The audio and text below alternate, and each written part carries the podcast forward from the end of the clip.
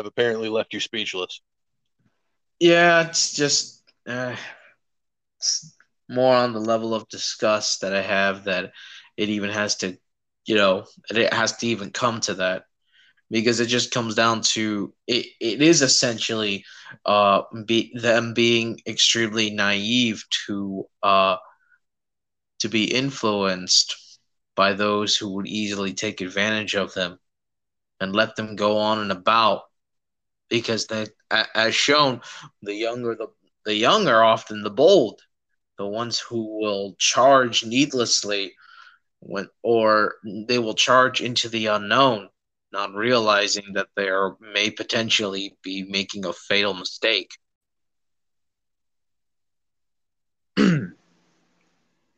Welcome to the bar. Have a seat. Take up a nail.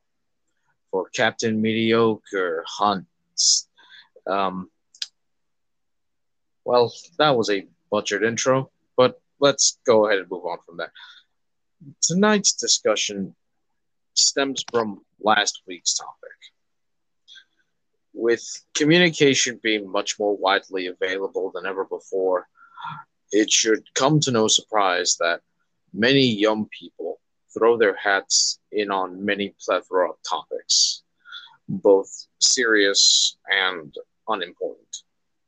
Much of this stems from the rise of modern media and communications from the 40s and onward. But I think it's interesting how much of the youth shapes and impacts discussion over time. From the civil rights movements, for an example, to today's less than trivial matters, I suppose, it's become a norm. So where am I getting at here? Well, my good listener, I propose this question to you. Do you believe the youth should participate in adult discourse? Wait, wait. I thought it already happens. And yes, it does. Question still stands though. I ask for I have noticed a a rising trend. The need to shield the young from criticism just because they're young.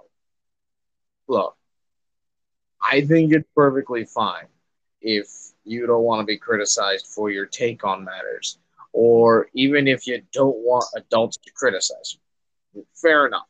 Now, surprisingly, I do agree that youth should participate in adult discussion should they choose to.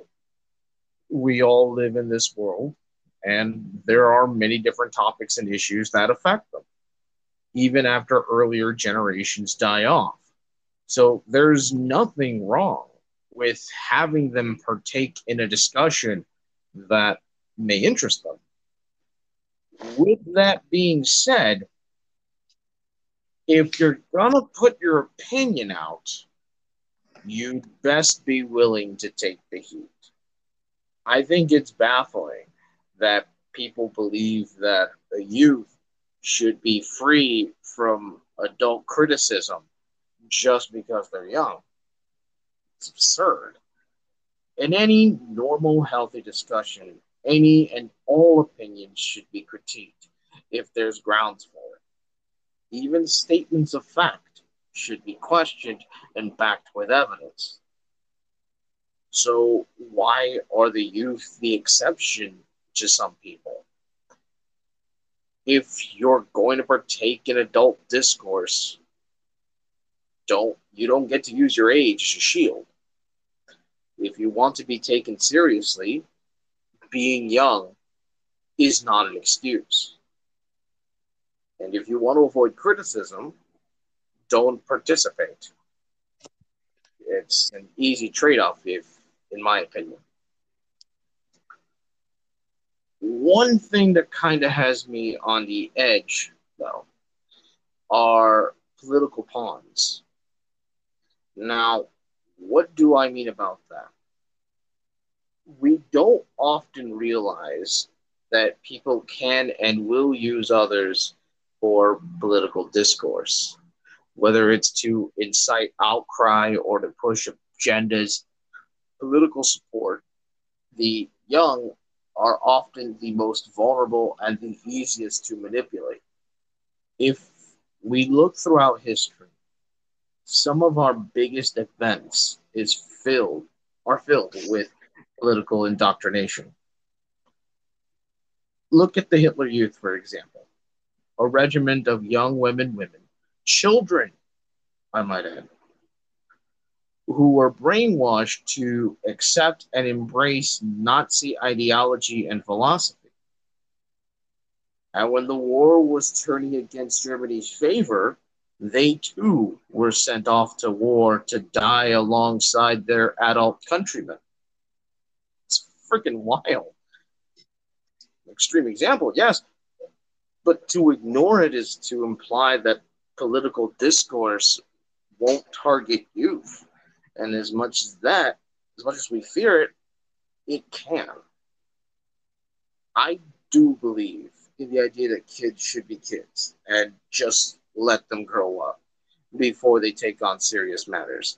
It's a bit contradictory, and I admit it does to an extent. But I also acknowledge the perspective that may be lost on us adults, but also that some youth will be interested in these topics over more trivial ones. Simply understand if you're a youth or teen, any discussion that is worth having, there will be discourse, and that means even your ideas can be challenged. Your age does not grant you protection. And most of all, you should at least be open to new ideas, just as everyone else should. You shouldn't blindly take everything to course. No, obviously not. But understanding every idea introduced to you can enlighten you to new ideas, new conjecture, a better way of dealing with the world around you. I do believe the young have just as much right to discuss adult matters as any other, but no more. What do you think, good sir? What are your thoughts? Should they be given the right to discuss? Why do you think people feel that a youth's opinion should be protected from adult criticism on mat- on adult matters? Why are political pawns often the young and naive? Well, your last question, you pretty much answered yourself. Naivete is a tool used by the experience. And mostly, most people will understand that if you can manipulate somebody who is either emotionally or mentally vulnerable in one capacity or another, you are going to have a an effective weapon against your opponents if you have any. is that a key component in manipulating others, or is that just often the easiest to exploit? Well, it's both. If you look at, if you want to look deeper into it, any in any situation where you're trying to gain an advantage against somebody in a political arena, you tend to look for the easiest routes to be able to gain the high ground on them.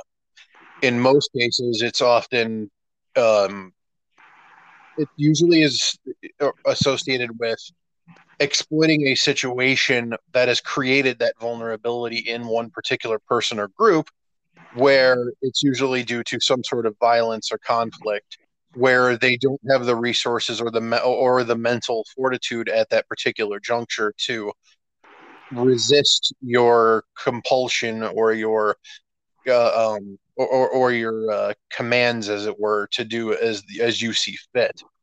Moreover, it, it, in most cases, it's much more subtle than that. In that people gen- people generally are much more receptive to appeals to some form of humanity or some kind of um, humanistic uh, you know, humanistic methodology when, when they're in a state of uh, weakness of some kind, whether because of you know, death or something much more uh, you know, monumental, as it were. Okay. I can see that.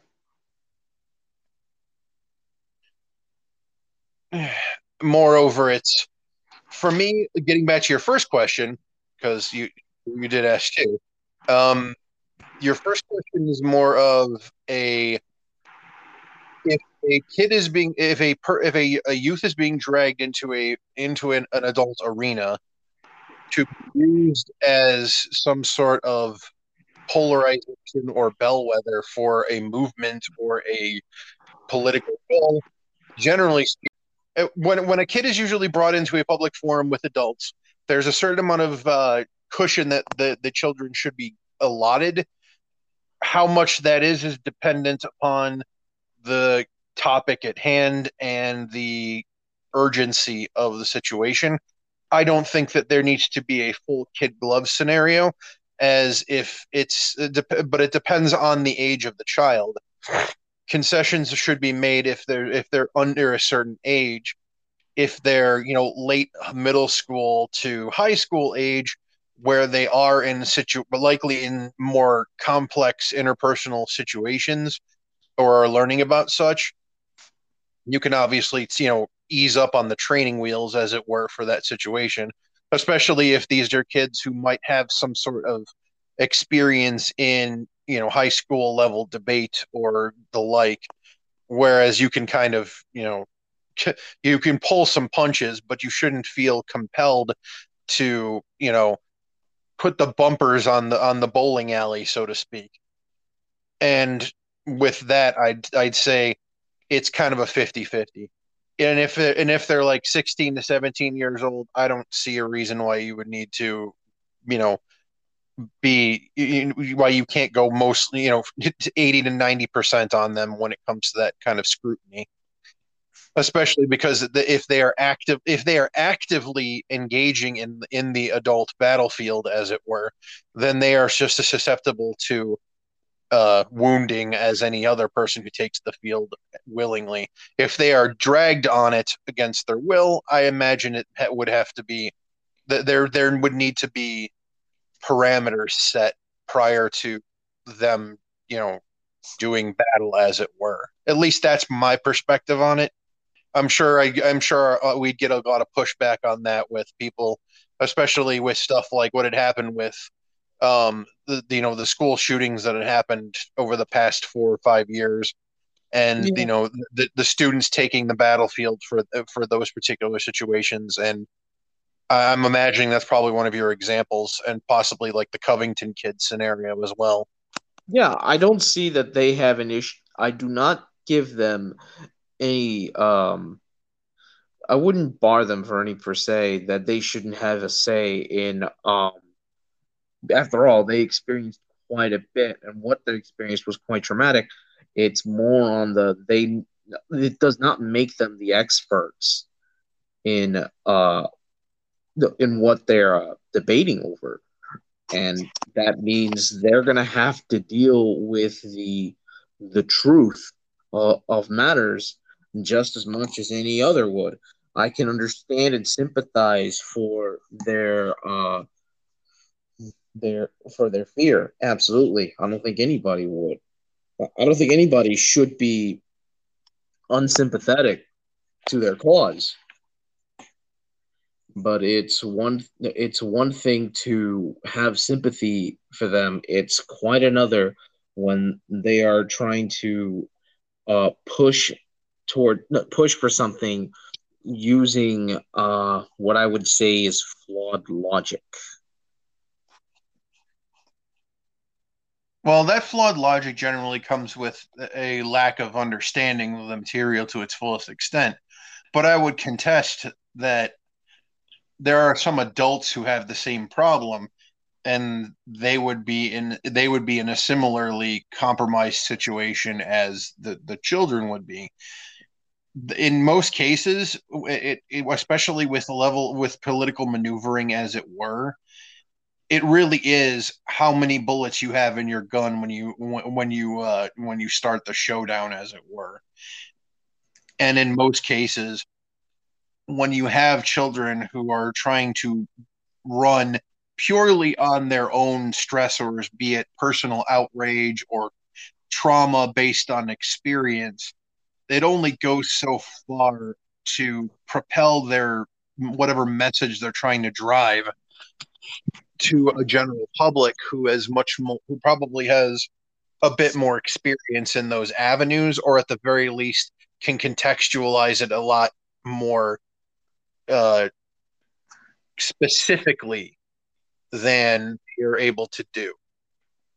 And that in all that in all honesty would be probably where most people including yourself have start to have your issues is because you have people who are clearly thrown uh, either by choice or as you know brought on by by another uh, combatant as it were into these arenas where they clearly don't have all of the information or enough life experience to be able to truly articulate in a way that makes sense the point they're trying to get across should they be you know should they have a lit cigarette whipped at them for for that not understanding what you know what they were getting themselves into?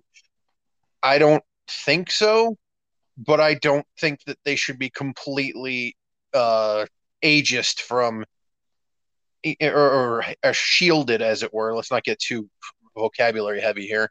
Shielded from total and utter you know in-depth scrutiny. I think that they do need to have that they need to at the very least have their their viewpoint or their topic set under the microscope by other people who may have either a counter either a, uh, a, a contradictory viewpoint or a neutral viewpoint to the either side of the debate the debate who can make a much more uh, pointed uh, filtration of what's actually being pushed out as it were.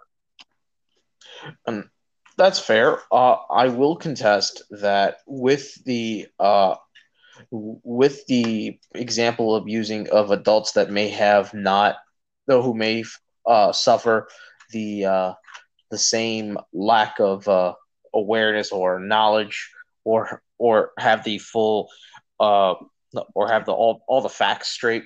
Uh, the reason we still the reason we still uh, you know, deal with them full no full blast is because they are adults. They have the full responsibility amongst themselves to make that decision to join the debate. Now, for those who are younger, who aren't the no, who aren't adults, the leniency we generally give is that you are a child and you don't, or should say, you are you aren't yet an adult, and it's okay for you not to join in the discussion because it's not something that you should at the very least have to participate as of you know, as of now. You're you know, own you're you're going to be an adult eventually. Before you know it you're a you being a kid will no longer even be a potential factor in these matters. You will ha- you will have just as much say as any one of us does and thus you could all you can always you know bide your time but and uh, develop your uh, d- develop your oration skills before you know before joining in the conversation. I understand that there are youth activists. Absolutely. Do i think that they need to necessarily join in on the conversation? Not all the time as long but I would say if you're going to join, that's fine. You're going to join, that's fine. But like you like you mentioned, just expect people to uh to be completely to be complicit and uh don't expect them to be compli- complicit. If they're going if they're going to disagree, they should be allowed to, and your age should not be a factor in why they can't one of the things that's usually in place for youth advocacy is that's usually done as a program through a school district or through uh, other activity platforms. And often there's usually a person who acts as the teacher or guardian of the group of kids who are doing these different activities and often what ends up happening is when it comes to something that's larger or has a has a, a more uh, a, an adult scope to it the kids are usually brought in in a more field trip aspect to these things. They're often they often contribute their own ideas and perspectives and studies into the uh, into the narrative that they're trying to construct but the guardian tends to be the proxy for the kids in place when it comes to you know meeting head to head with other adults as it were. And they usually are used as a form of filtration or at the very least a way to iron out some of the much more rough uh uh pre uh, you know pre for better for lack of better word uh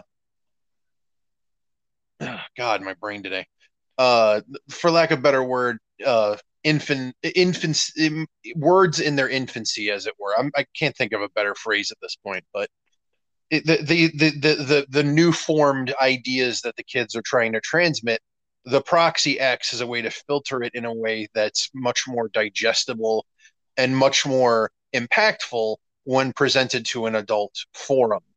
And this way, they still get to contribute their ideas, but the person who's usually in in uh, in charge of the group is used as a way to push those ideas forward with actual with actual adult experience uh, as it were.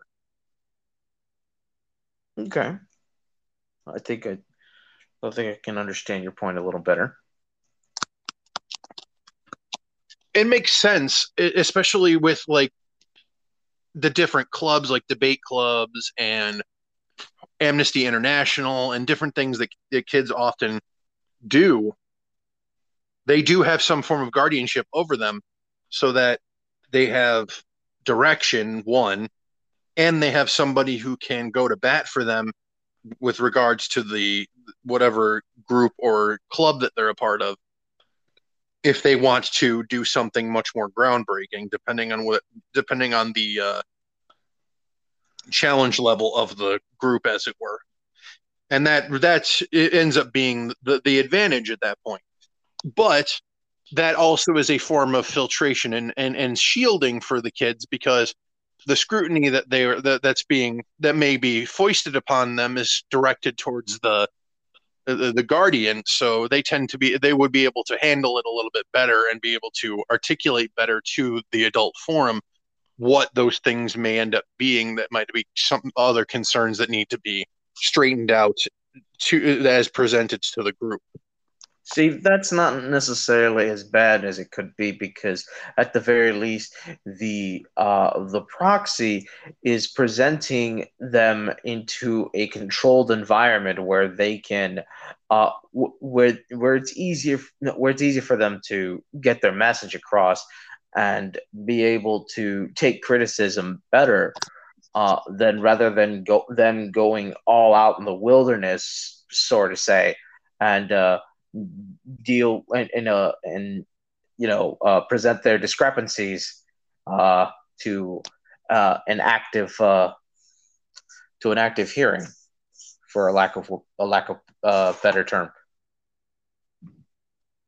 Yes, and it allows them a training wheels aspect that they can use to build themselves up with and especially if they go on into college and do something similar in either higher ed, in higher education the, in most cases there's still those uh, barriers in place to an extent because in most cases the youngest age people who end up in college are 17 so they're not technically it's a precipice they're not quite into adulthood and I would even go so far, and I think I would want to turn this into its own separate subject matter. Um, I would debate that w- with the way things function, they aren't technically even adults in the mental capacity, at least for a good few years after they'd started college, if they start 17 or 18. Because their life experience levels are still way lower It's just an honor. It's just an honorary and a legal note at that point for kid uh, for the, for them. They still have the, the the the sensibilities of a child, or at the very least of a, of a teenager, and those don't generally fade away too quick uh, without some sort of life experience. So I think that might be an interesting topic to discuss. Maybe that might be maybe that might be uh next week's uh discussion because that's actually uh that's actually an interesting thought. Yeah. At what point would you? What, at what point, a personal point, would you consider someone an adult? That would definitely be something we could talk about. But for the purposes of our conversation now, it's We'll leave it at that. it's something that should be kept into account even at that point because the the, the gap keeps widening as far as you know as society is concerned and looking at a lot of the, the life experiences of the people who end up taking the field as protesters or advocates they definitely are lack they definitely are lacking in the in life experience even at the point of of where they would actually be starting to have those discourses. And it's easy enough to dispel them or dismiss them as merely tax-paying children at that point especially because in most cases and this is where the term ageist came from for in in in popular modern terminologies where you're holding over someone's head their age their, their age and relative life experience over them. Well i'm sorry. You there is a specific point where that occurs and obviously it goes the other way where you, you use age as a discriminatory if they're too old. But there are distinct benefits in either direction and and drawbacks. And those things are usually taken into account when you are when you are confronting an individual whether in a positive or a negative situation. And i see no reason why those things need to be completely dispelled outright. While i don't go out of my way to hold over someone's head what their age is i am more than comfortable conforming and adjusting my my conversation to whatever their sensibilities may be based on what I what I perceive their age is. They're actively masking or obfuscating what the, what they are, how old they are, in whatever capacity. That's on them.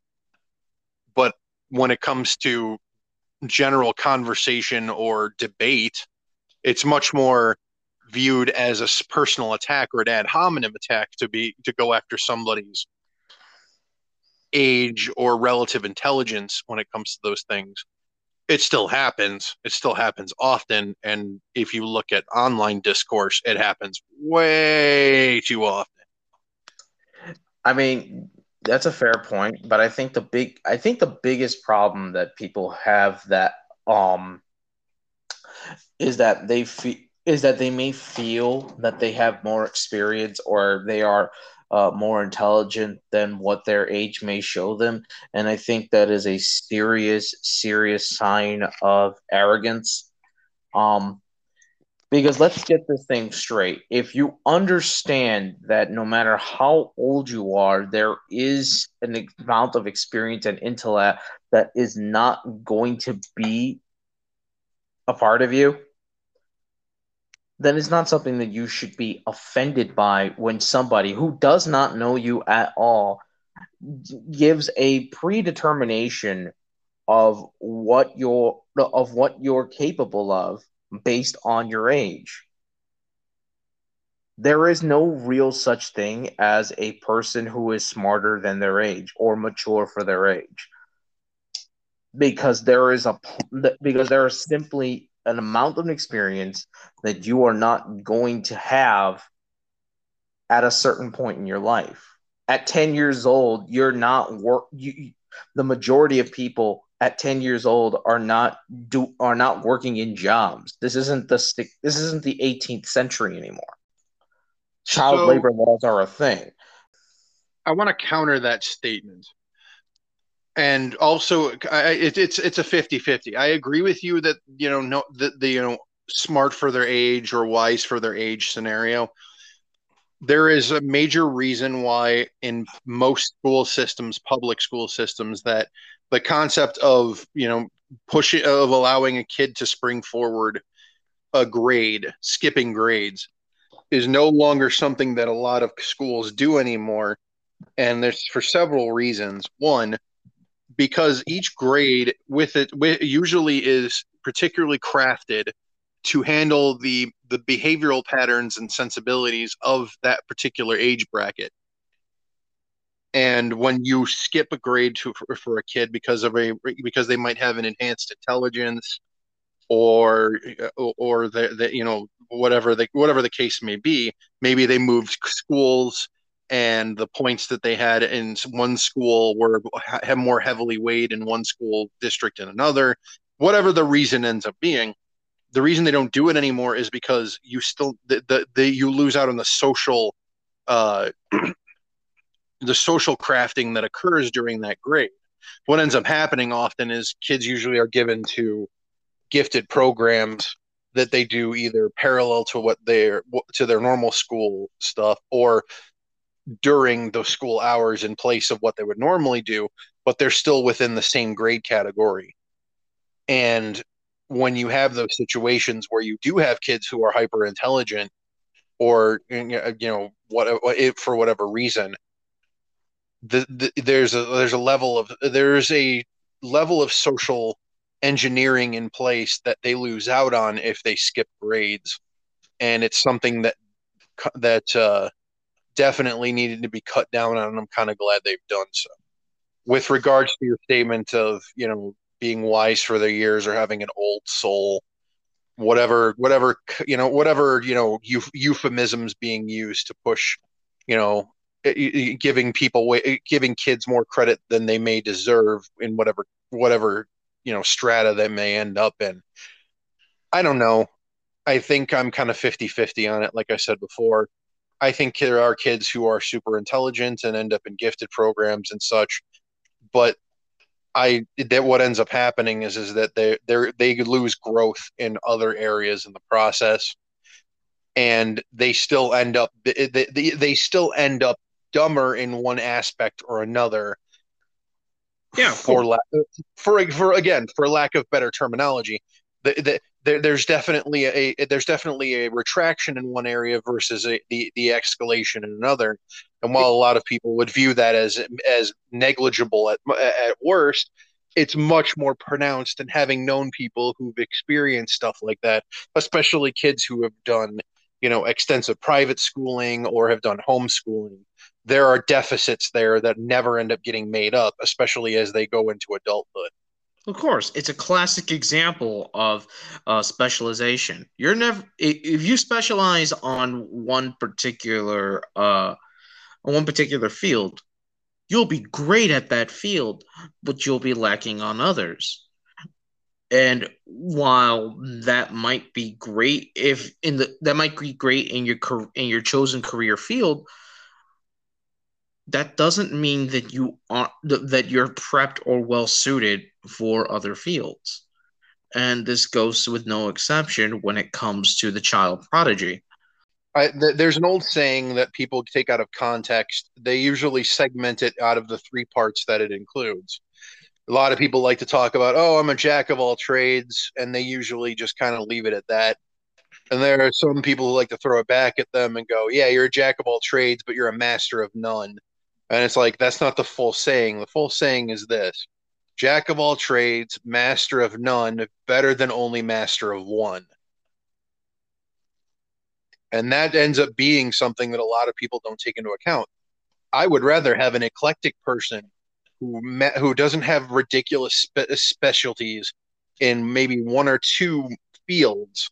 I would rather have someone who's dipped their toe in many ponds even if they may not have full mastery over that particular area, if I can get that person in the door and they know enough to be able to, you know, get their footing in whatever they're trying to get into, that level of eclecticism is a good thing. And it's something that most teachers that I've that, that I've interacted with in my life have stated are is an absolutely advantageous thing to have as you especially as you get older.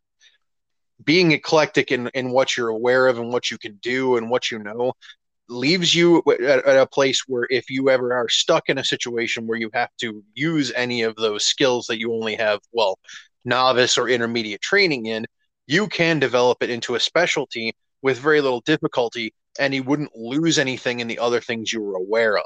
So that definitely is absolutely correct.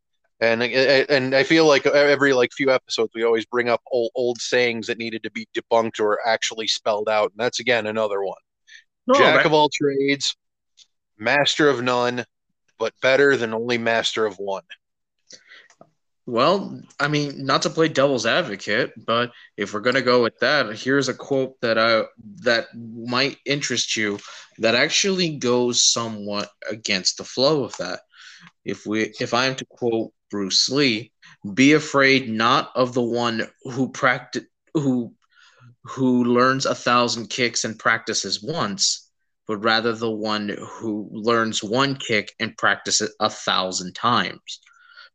It is the I'm not I'm not sure if that's the exact quote. I'm I'm fairly certain I bur- I butchered it, but there is an advantage in special in specializing uh, early,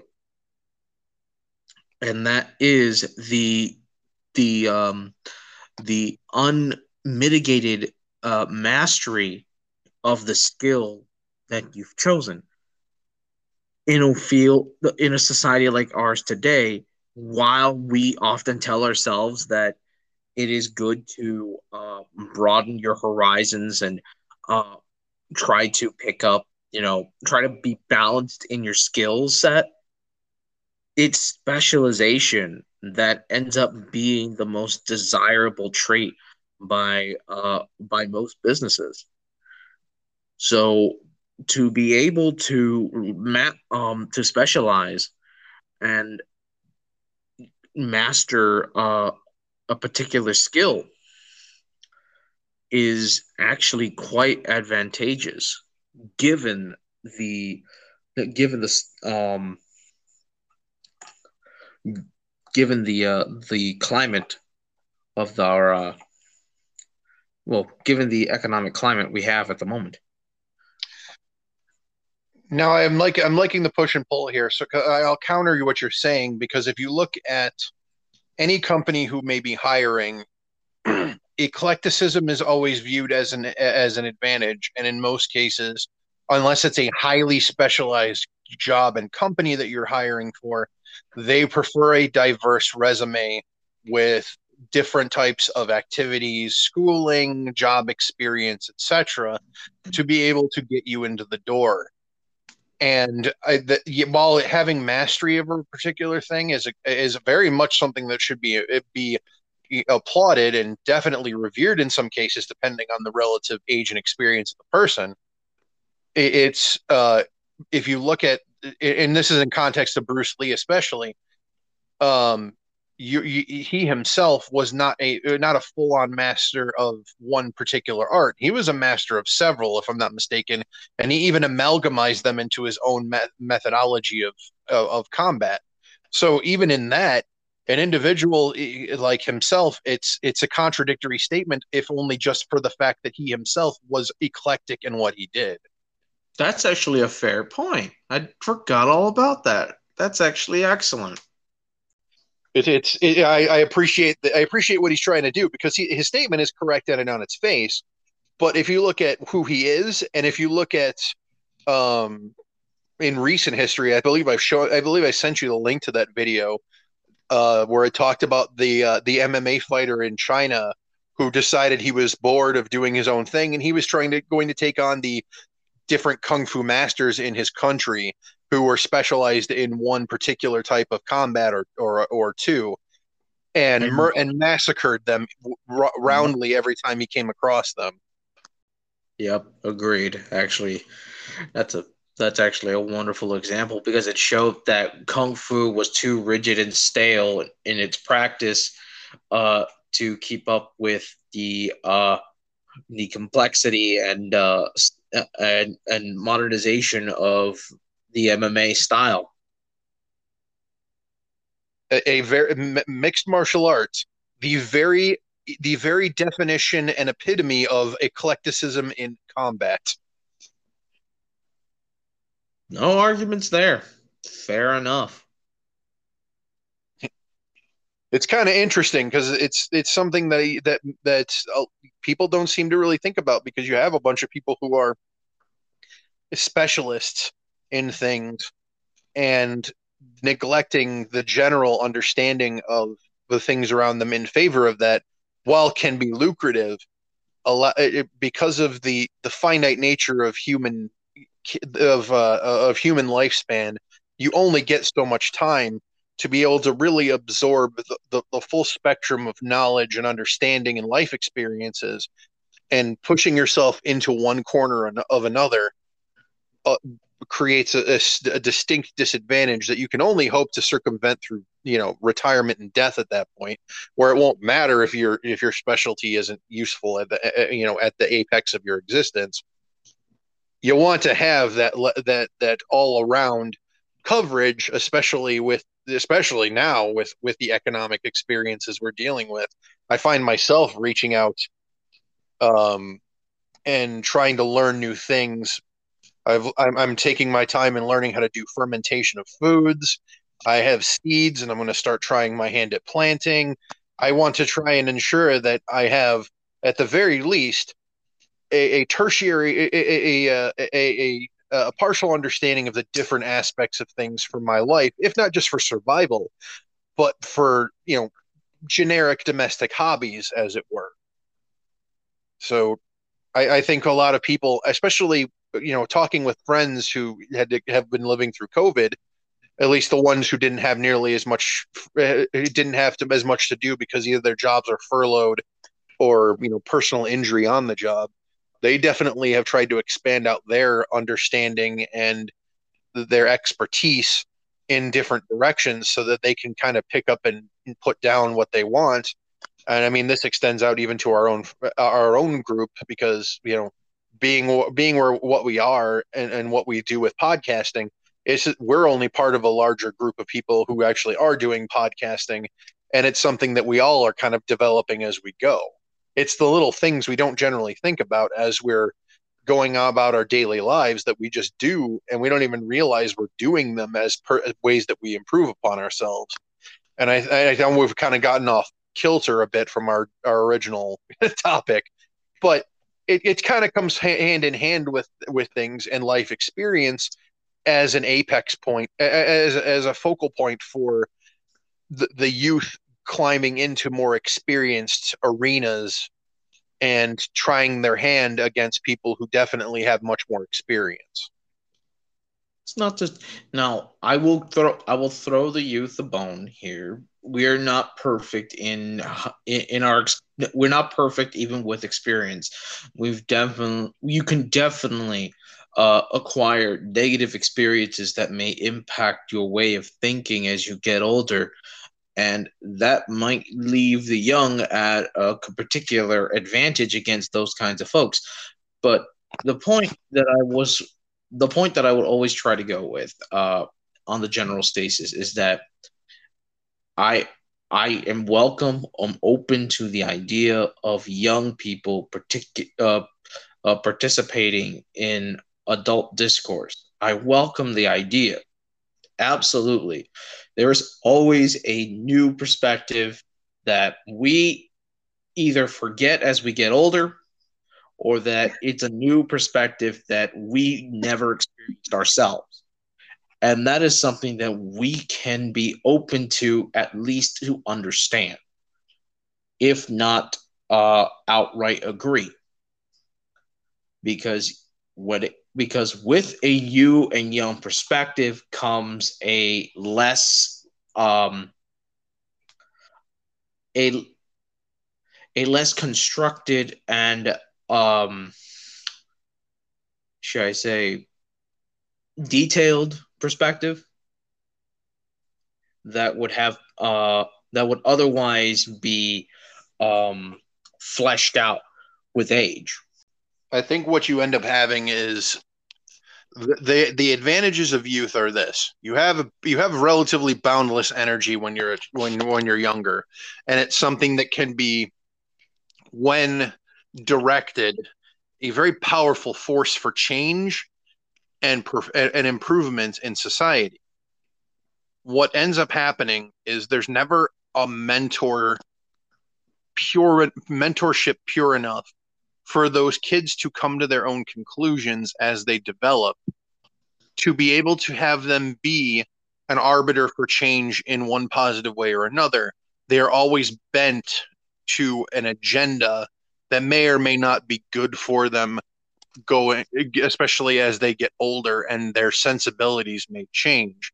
A lot of people don't really understand that and don't don't tend to take that into account that what your what your opinions of things and your philosophy may be changes as you get older. Parts may stay the same the core may be the same but how you get to that point changes and morphs over time. And people who tend to think in one way when they're younger you know push to the complete pole may push to the complete polar opposite as they shift into another decade of life. And what and, and the problem ends up being is that there's no middle ground on those particular things. For them to be able to springboard into a more rational understanding or a more, more multifaceted understanding of the different aspects and nuances of whatever subject matter that they're tackling. And and that's problematic at the very least and it can be outright malicious at the very worst especially when you can get a large enough group of people who are who are you know they say the youth are our future it's not the it's it's they're not kidding in that aspect. Because going forward that's the leverage point that a lot of people use when it comes to political maneuvering because they're using them almost to, almost as a a political body shield for them because no one's going to go out and actively take a take a swipe at a kid verbally or otherwise in, in in a forum in any particular forum or at least that's the you know implied social contract is concerned. When there are and when someone who does take off the kid gloves and decide to you know put put a, a kid uh, in the spotlight in a situation where there's justification for that to occur. If a, if a kid is questioning something they have the, the people who are who they're questioning have the right to defend themselves in in that public forum in a verbal and a rational way. And it should be and, and they should be given the same ground. But because of the different social contracts in place, it's much more difficult and much more difficult to be able to explain that away when somebody can just turn to you be like, hey, they're a kid, you shouldn't be saying that, or they're a kid, you shouldn't be explaining it that way. And no matter how justified you are, if they can sway public opinion against you, even if you are, even if your intentions are as gold are as golden as the sun, it won't matter. You can still lose. Uh, I see your point. It's rather disappointing, though. Uh, but I, I guess I see your point. Oh, it's ridiculously disappointing. Because if it, because anybody who uh, who understands the political arena knows that you the, the way you would have to be able to strike, well, you wouldn't be able to strike the kid. You'd have to you'd have to go around and hit the root source of why that's why that child is even there and there's usually a a dark and twisted hand usually moving that moving them around like pawns on a on a on a chessboard. It takes a lot more skill to be able to get that person dislodged from their from their uh, their flock as it were. Everything starts at the home.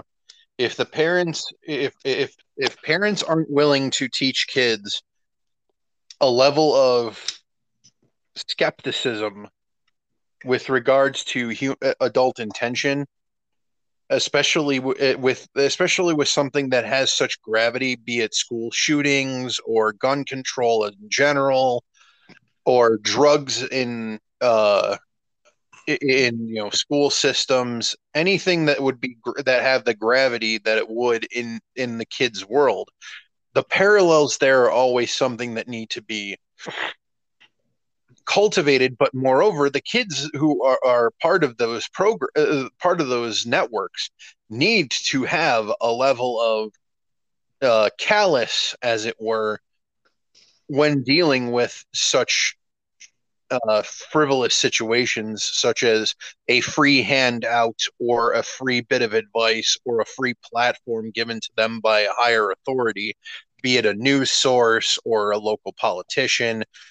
If if their parents aren't teaching them to be be wary of those things, that's when you get those situations. It needs to start at the home, is my major point. You should be t- teaching your child to be wa- wary of any free handouts at all. Fair enough. But that potentially could bite you in the ass too, if you think about it, because for most households, you're taught that the parents are the ultimate authority. And if you are teaching them to at least question authority at some point, uh, they may question yours. And I know that as you get as a child gets older and they reach their teen years, they're going to do so anyway, but you might be having them do so at a much earlier age. And uh, I don't think most parents are wanting to deal with that sort of shit. So they just they just leave it as a a hard you listen to the authority.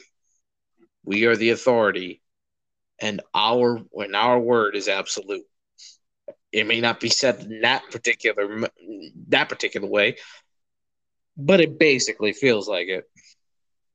Then they would be doing a disservice to not only their progeny but themselves. I've had conversations with other parents about this, and one conversation I had in particular was very intriguing to me because there's a because there you have to have the push and pull mentality of an of a parent to be able to make the hard decisions necessary to in rearing your child. And as they get to much more rational thinking ages, or at the very least questioning ages, because kids are kids are natural sponges for information, knowledge, and life experience well beyond their teens. We, are always constantly learning creatures, but they're definitely at their most uh, receptive in those time frames. Creating those partitions in them allows them to be able to have a have a, at least a step or two of filtration between them and the raw unkempt information flow that exists in the real world because the, the, while the parent is is the is the middleman between what's going on in the outside world and the child there is a certain amount that you don't have any control over that they may learn from outside of your you know sphere of influence through school through other kids and being able to challenge children who come to you with much more foreign understanding they, they may have gleaned from either a you know a classroom or a TV show or a YouTube video or an article whatever uh, whatever medium they may have pulled it from gives you the ability to test the durability of their stance on that particular viewpoint even if it's something that's a bit more you know preschool in its in its execution you can at the very least develop their scrutinizing and comprehension capabilities in a way that would allow them to not not just wholesale give themselves to a cause without at the very least putting a, a cursory level of uh, research into it so that they're not wasting their energy on something that's not going to pan out at least in their perception. So having to eh, so having that level of challenge of your authority, even in part, is just part of the development process. It's something you take into account with the way you teach your child. If they're going to fight you on things, they're going to fight you on things. What you need to do is while having having a stern a stern countenance when it comes to dealing with it, you need to be able to understand and be able to bend and flow with the process. It's something you have to do because if you become rigid and they you, you keep creating situations where the kid never feels like they can get out it's just going to make their eventual you know harder rebellion against you that much more devastating and m- possibly alter the way that they view you and it'll alter your your your overall relationship with your child. You need to be able to have that push and pull in place. I agree. It, it's it's something that I that I that I've talked with other people about, and I try and incorporate that into the way I look at things, and the way that I myself uh, rear my own child. It I want them to come to you know question me and my motives because for two reasons. One, having a fresh perspective from from youth is a good way to keep yourself polished in the way that you look at things in reality. The other thing is to be able to push back against them and te- and test the test their resolve on something that they maybe have strong feelings about. Because if they're not if they not don't have two feet firmly planted on something and they can you know change their change their attitude about something or change their perspective on something you have to you have to be able to understand why that why that change occurred or where they got their their root uh uh talk talking point from. So it tends to be though it tends to be a, a a divide between those two situations. Fair enough i think that's a i think that's a uh fair enough reason my perspective is definitely coming from a parent, and it's something that I, have had before you even brought this to my brought this subject up. It was something that's been tumbling in my head for a bit, anyways. Especially because that's what we were talking about last week. It's something that you know I've I've internalized into my own, uh, you know, parenting curriculum as things have gone forward, and it, it also as somebody who has, you know, who is in a relationship you know in a love in a loving relationship so having two parents in the household it's not just something i'm pushing and pulling against him but it's also something that i do you know with my significant other to be able to you know strengthen my own resolve uh, uh versus another adult uh, uh, adult uh, uh, mindset. So it's it's definitely helps helped me cultivate who i am and allows my son to have a much more free and rather uh, omnidirectional way to grow if he if he ever chooses if he ever chooses whichever direction he chooses to grow in and allows me to be there for those steps as he takes them when he starts to take them especially because they're coming up sooner rather than later. Fair enough. I can i can respect that and i think if you're if you as a parent aren't teaching your kid to be wary eh, be wary of free handouts from anybody I mean, we we we, we ourselves, you know, don't talk to strangers and don't accept anything from strangers. If you have somebody who's well, if you have a well-meaning stranger trying to give you something, even if it's something that might be advantageous to you, you may not have the understanding of what their ulterior motives are, and they be may be much more nefarious and possibly violent in nature versus your well-being it's something that you should just that that should just be in place. I concur. It's sorry it's like I, I know i know i should be adding more to it but it's like yeah it's kind of hard not to. It's kind of hard to add anything. It you pretty much have it there. Well i mean it, it, get back it gets back to your the, the core of of your opening statement. If the kid isn't actually talking with their parents about what's going on outside of the house and the, the you know whatever advocacy that they're doing the parents aren't involved in that. And they aren't you know creating a, at least a little bit of resistance to it to for, so the kid can you know be tested on their on on their on their mettle as it were that's that's a deficit on their part. And, and i mean if if also if they're part of the whole process and they're also benefiting from it in some way and therefore have no problem with it occurring i think i would be even more concerned at that point because then it's a large uh, then it turns into a larger uh, for, conspiracy for lack of better term of people who well, are trying to mold and shape things in a negative connotation well, that just goes back to political uh, political pawns, and I would ar- I would argue that even parents can use their own children as political pawns.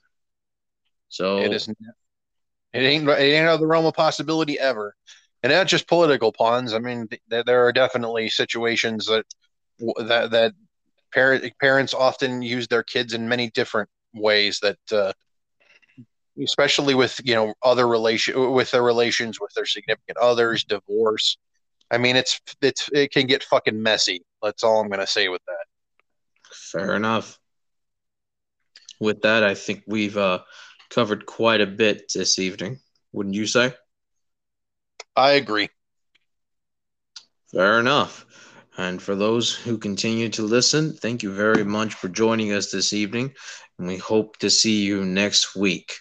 Come by for a brand new topic of discussion, and we look forward to seeing you there. Thank you for listening in to the Captain Mediocre's Haunted Tiki Bar. We are humbled that you have given us your time to listen to us discuss things. If you would like to hear more from us, you'd like to see more from us, uh, I have personally a account on Twitter under the name of Ragnarok Knight. My co-host here also has an account on Twitter as well. He goes under the name of Punk Toast. We also have a Facebook page under the name of Captain Mediocre's Haunted Tiki Bar. If you would like to uh, check that out for updates on when we have our sessions. We also have our voicemail link in the show notes. We will be having voicemails read during the course of our records going forward, as long as there are voicemails to be re- uh, to be listened to. Um, any further inquiries on that, uh, do feel free to PM either of us on Twitter, or you can go through the actual Facebook page to ask us any queries as well. Thank you so much to all of you. Safe travels to you all. Cast off, friends.